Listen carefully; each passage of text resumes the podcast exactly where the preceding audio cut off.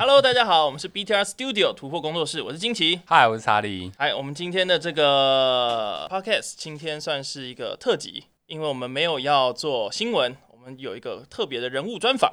没错，我们就是在这次的比赛完之后，我们请到了一个上位玩家来到我们节目啊，接受我们访谈。没错，那我们就简单来欢迎一下威宇。嗨，嗯，Hello，我是威宇。好，那微雨是谁呢？其实很多中文版玩家会不太认识哦。可是我们以前在玩美版的时候就已经蛮熟悉他这个人了。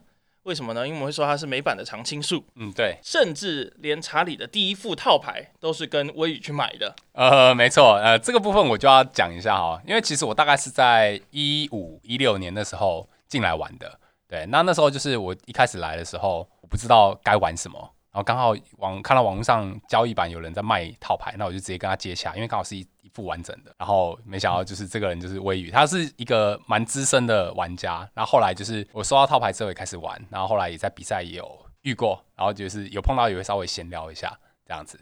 微雨，你你呢？你你也还有印象吗？在这个部分有那个非常有印象，就是那一次刚好是办地下街的国际版的第一次大赛这样子。OK，那那时候我那一天。就是因为第一次参加比赛嘛，很兴奋。嗯，然后我开局又五连胜，然后觉得哇，这个游戏真的真好，应该可以出国了吧？然后很不幸，就后面两把遇到帅飞跟老爹，OK，然后全部都是被二洞打下来。那时候心态就有点崩，哦，然后后面最后一局有打回来，但是还是没有进八强，就没办法争夺机票这样，然后就很沮丧。嗯哼。然后那时候就想说啊，算了，干脆退坑好了，就把牌全部退出去，这样，然后就，哦、所以我拿的那副套牌是你原本要退坑的牌，对，就是、简单来说就是人家不要的。喂，我天哪，OK，原来如此。哎，所以你刚刚讲那个地下街那个大赛，就是老爹第一名的那个嘛？嗯、对，老爹拿冠军那一次。哦，哦，那场大赛真的是算是一个。上次王哥有聊到，算是一个转捩点，嗯哼，嗯，蛮有趣的。好，那因为这一次你在预赛，在这个大赛表现蛮优异的嘛，预赛十一连胜都没有输过，嗯，对。那不过我们在美版的时候就有一个传闻呢，就是这个所谓预赛第一，呃，一轮跪，那个预赛的全胜魔咒，对对，预赛第一一轮跪，那。也导致了你在十六强的时候就铩羽而归，嗯，还蛮可惜的。不过你可以跟我们简单聊一下你这一次大赛，因为就我所知啦，你刚刚提到说虽然是常青树，那不过你有一些在战队里面的经历。听说你之前是从桃园，因为你是桃园人，对，不是，是是台北人，然后在桃园念书这样。哦，台北人在桃园念书，所以那个时候是先在桃园的一客馆，对，一客馆，然后之后再进了，对，之后再转转成，因为那时候。快毕业了，然后就是转回台北的战队，金锤战队这样子。嗯嗯哦，所以你原本是金锤的，然后后来呢？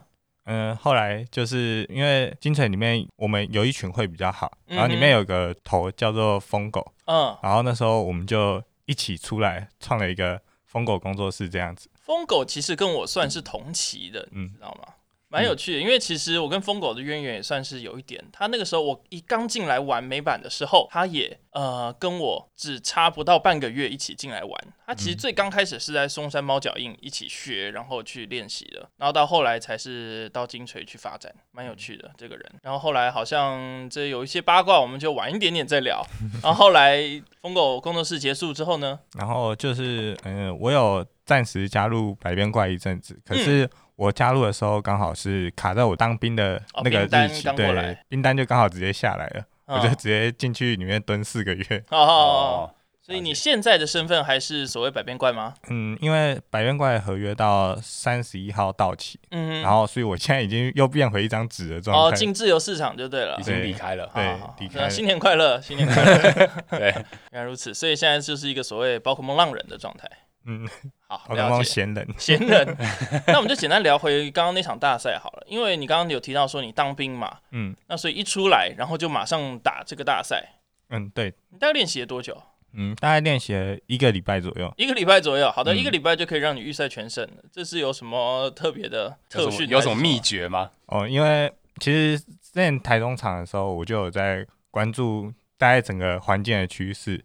嗯，然后因为到了这一次大赛，大概只加了一点东西，就是瓦斯五级变多，嗯哼嗯哼，剩下其实没什么变，没错。然后我就因为超超梦会被瓦斯五级克得太惨，嗯，然后打到碳三其实没有到很理想的状态下，很容易也跪，没错。所以就去想如何再去应对整个环境，这样整个环境的天能方式又除了维欧德以外，再就是鱿鱼。接下来都是手填，没错，对，所以就是去针对能量的部分去做稍微的控制，然后再去能有高伤害的输出的牌组，大概就是火牌或是那个鱿鱼系统的超梦会可以做到很高的伤害，这样。嗯哼。可是这两个系统，我就在想要怎么把它融合在一起。因为其实刚刚你讲到说，所谓火牌的系统跟呃超牌的系统，它其实就是刚刚讲火超梦或超超梦嘛。对。那是比较难去做合并的。嗯。那你是做了什么方法去？嗯，我就嗯，我其实我一开始是先参考日版的火超梦的组法，可是他们都是打玻璃大炮那种打法，呃、就是高输出，对，有来有往那样。是是是，可是我觉得那样对阵无极一定会下去，因为现在瓦斯的影响已经够大了，然后加上它有砖头，就是刚好直接两百七就可以收掉一只超梦，这样会非常头痛。然后我一拳又打不死他，可能要打两下。所以就想说，嗯，那我先控制它能量再说。嗯哼。所以我就变成把一半的主轴拆掉，变成控制的主轴这样。哦，所以打伤害的，就是都变成控制。嗯，其实高输出点还会在，就是把平常的辅助伤害点踢掉这样。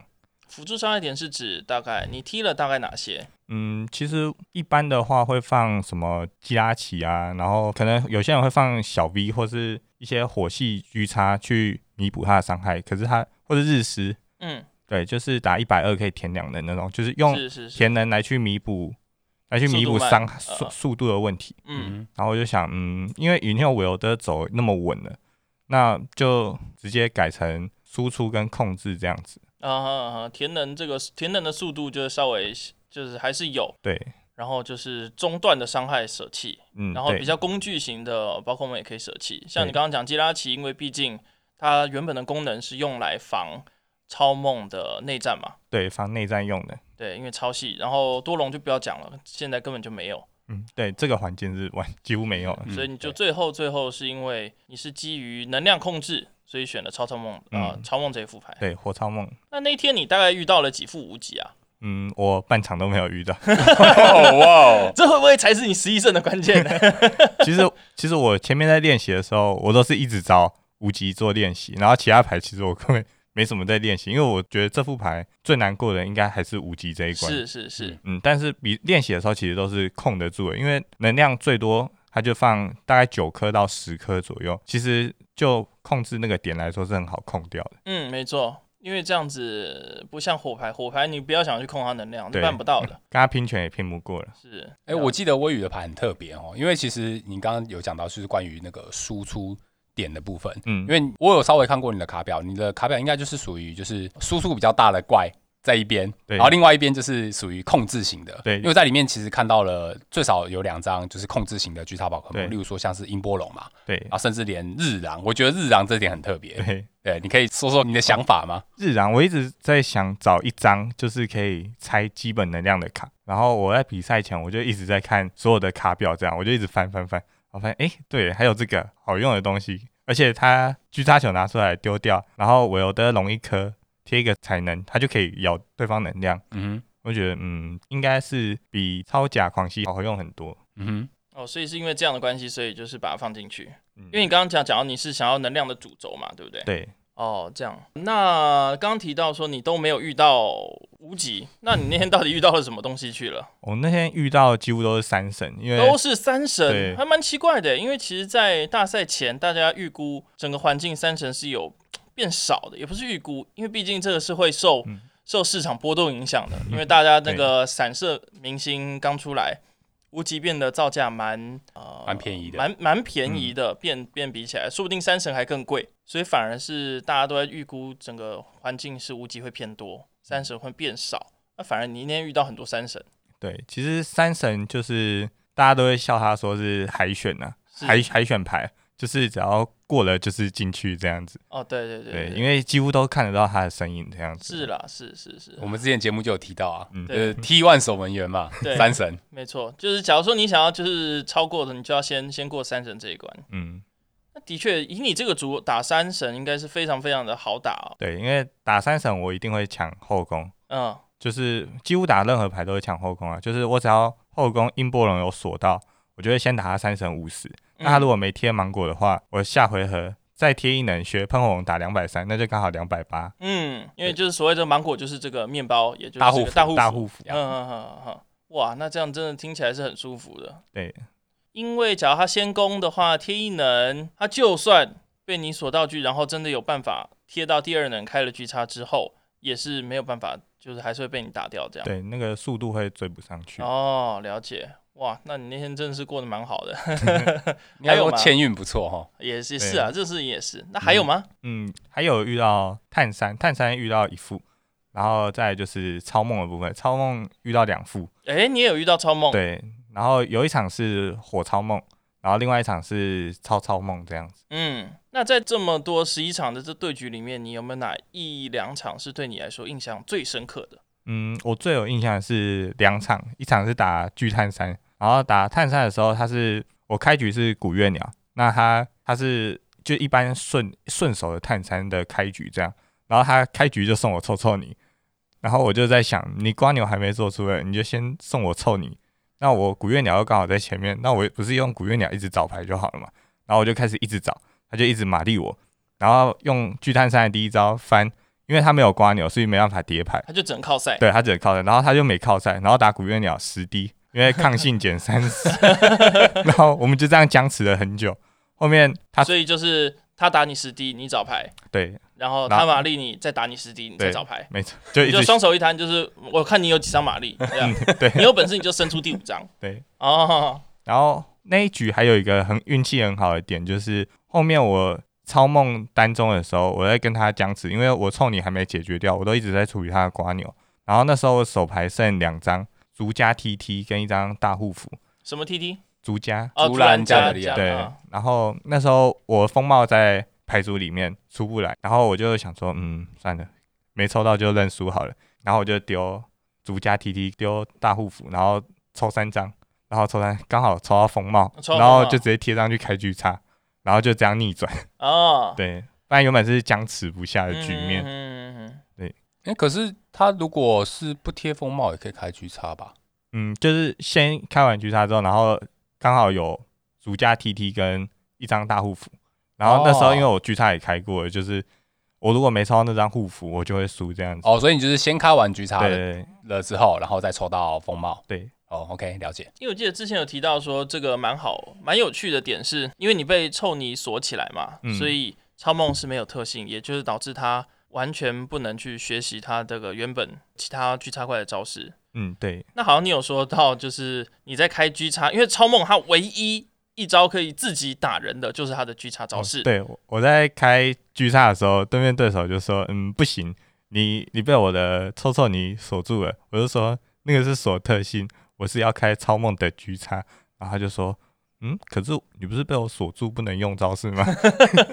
就蛮好笑的一个小插曲。他他是不是忘记超梦自己也有招式？对，就是因为这这毕竟是比较少人去去去用到的啦，毕竟毕竟是这样。但是超梦很火啦，就是反正就随时有什么东西可以用就。上去就对，对啦，你就是一个百宝袋啦，嗯，就是有什么有需要应对什么就掏什么东西出来。超梦难怪真的还是有它的强度在，要不是。大家所谓认为无极两百七可以直接把它踢死的话，其实它的强度真的还是蛮高的哦。对，它只要过无极那个坎，其实基本上都过得去。那假如说没遇到的话，就不用过了，就更轻松一点。那你有提到说，刚刚选牌的逻辑就是想要去找一个控能量相关的吗？对。那还有其他的一些特点吗？我那时候就是想要伤害跟控能，嗯嗯，就是很贪心，就是我全都要的概念。哦，因为一般的话，控制就是偏。偏控制，对，但它伤害会偏低这样。对，然后你又有控制又有伤害，那的确是蛮蛮不错的。那你后来在十六强的时候，一轮跪的那一轮，嗯，是发生了什么事情？我其实一开始是想，就是我用音波龙先锁它，然后锁到锁到我的超梦贴完五能之后，我就用喷火龙打三百把它直接喷掉，因为它的血量会刚好进血线，这样就是也防止它水补丁一直贴这样子。结果我一打开我的手牌，然后发现卡了四张重要奖励卡在里面，我卡了一张韦欧德，一张超梦，然后一张音波龙。跟一张喷火龙，重点是音波龙跟喷火龙。对，就你刚刚想的这个剧本，所谓音波龙和喷火龙完全做不到。对，然后我的第二个套路是，就是我先打你一下，然后让你打，我们两个先给一点伤害，然后我在板木它后面那一只千面，然后使用咆哮虎的狙叉，可以看自己伤害身上的伤害指数乘以五十，直接把它收掉，这样我就会有跟他兑换的优势。结果我那只咆哮虎也在奖励卡里面，哇，等于是五张重要的 宝可梦，你赛前预定的战术全部都跑到奖励卡去了。但是当下其实还有，我那时候看到卡那么惨的时候，其实有两个想法，一个是就是我用火焰，因为我还有火焰机可以打两百一的伤害，嗯，然后跟喷火龙是打两百三的伤害。我原本在想要不要先打火焰机，先踢两百一，然后下个回合在韦欧德贴一能，再学喷火龙，然后赌奖励卡。可是后来发现，嗯，这样做其实不太好，因为它能量就七颗，那我不如先朝控制能量的方式赌它有能量卡、奖励卡之类的。嗯，嗯嗯。可是其实就是速度还是不够快，这样。因为毕竟它还有水补丁了。对，它那个第二回合好像就直接开始打我一百六，那个真的太太痛，吃不消。太快了，对，太快了，这完全不在你的那个里面哦。嗯。好可惜，因为你刚刚讲说，就是你有两个想法。我第一个想法是，哎，第一个想法是投降吗？不是，不在选项里面。没有投降，绝对不是选项，还是要把它打完啦。即使说状况很不好。嗯，撇开大赛来说，因为微雨一直以来，我觉得他是一个蛮棒的玩家。就是，呃，在这个宝可梦的卡牌游戏里面，查大家多多少少都会有听说到一些，呃，比赛的时候一些陋习。我们是非常不喜欢这个陋习，就所谓可能一上去，然后就是要呃进了八强之后，大家就可能所谓切奖励，嗯，开始切这样。因为其实在日本的规则是可以这么做的。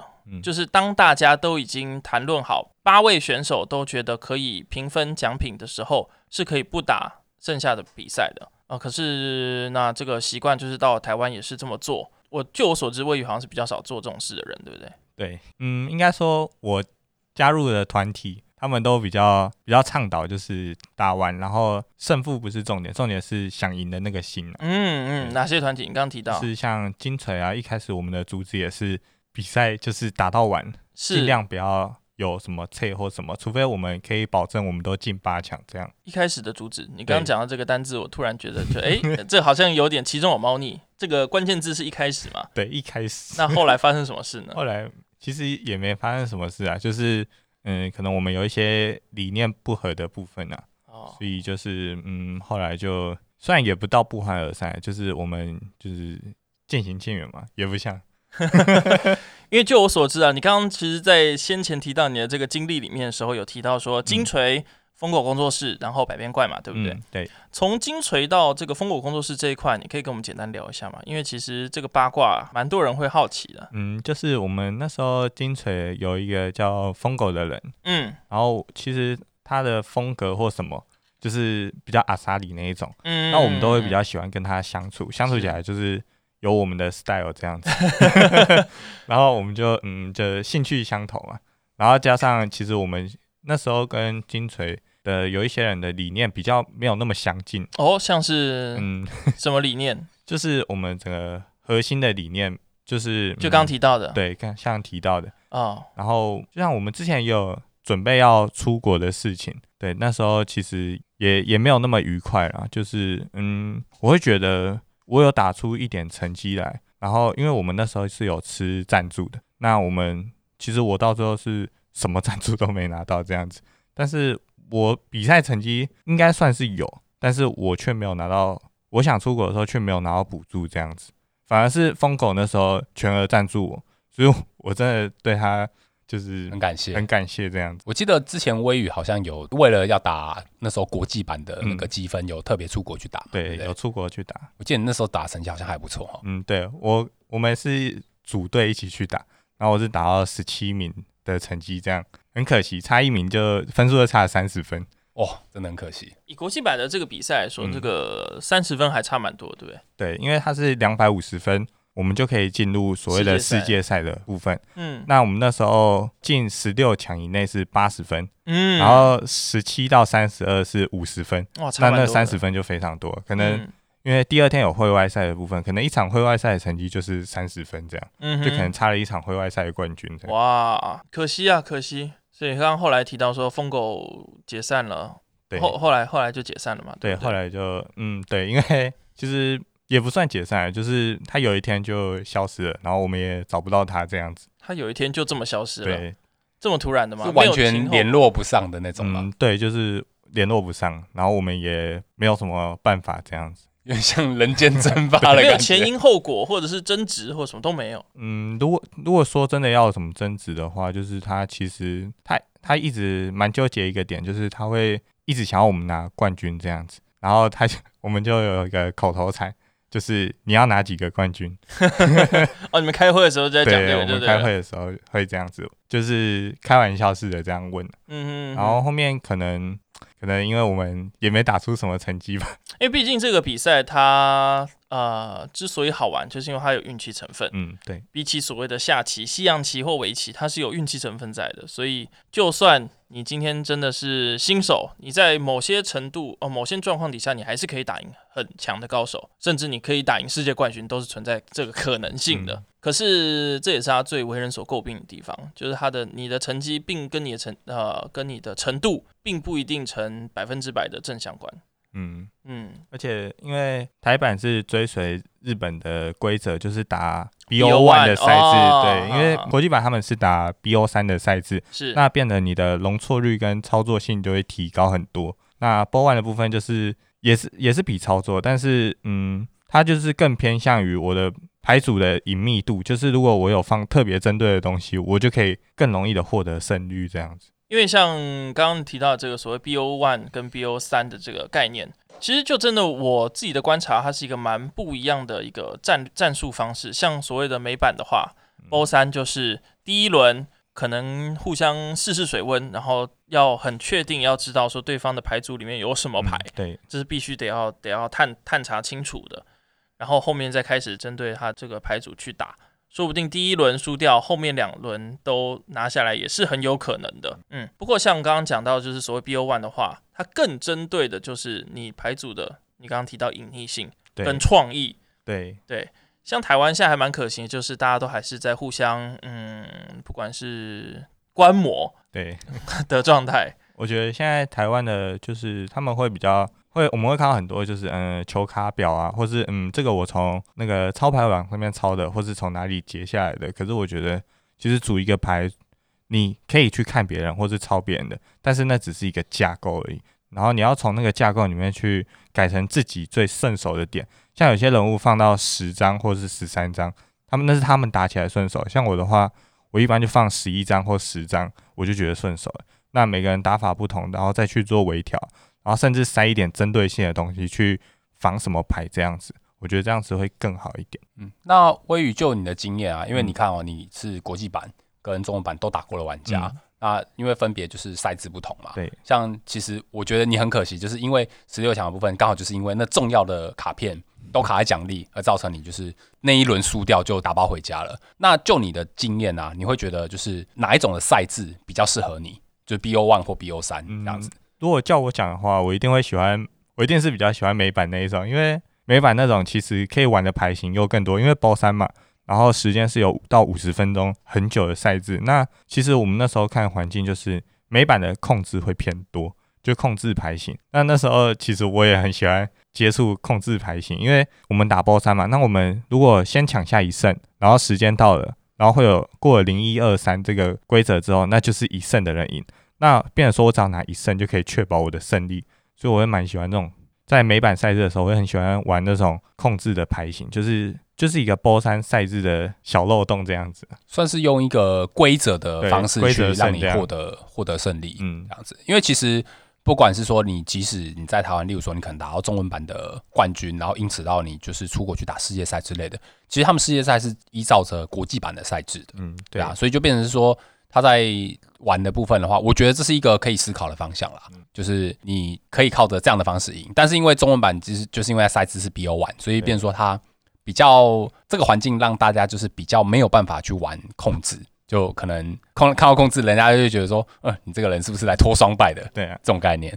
因为的确是这样，就是中文的这个没有没有和局，真是蛮可惜的。唯一一次我觉得适合去呃打控制的比赛，就是我在那个所谓四天王的那个决选赛的时候，嗯，那时候那个喷牌很流行。第一个喷牌流行，第二个就是呃，因为我可以直接在上面等，我只要打一场，嗯，而且那个一场的时间又是相对多的，嗯，对，呃，不用下去打这个预赛。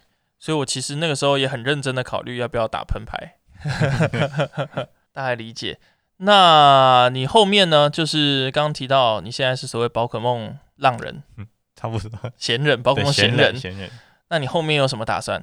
嗯，目前的话就是嗯，继续继续保持闲的状态这样子。就是、哦，不打算找一个战队相相相对相关加入、嗯？目前就是没有这个打算。就是其实跟几个好比较好的朋友就是。聊过，就是我们这样子一起，就是有点像路人这样子。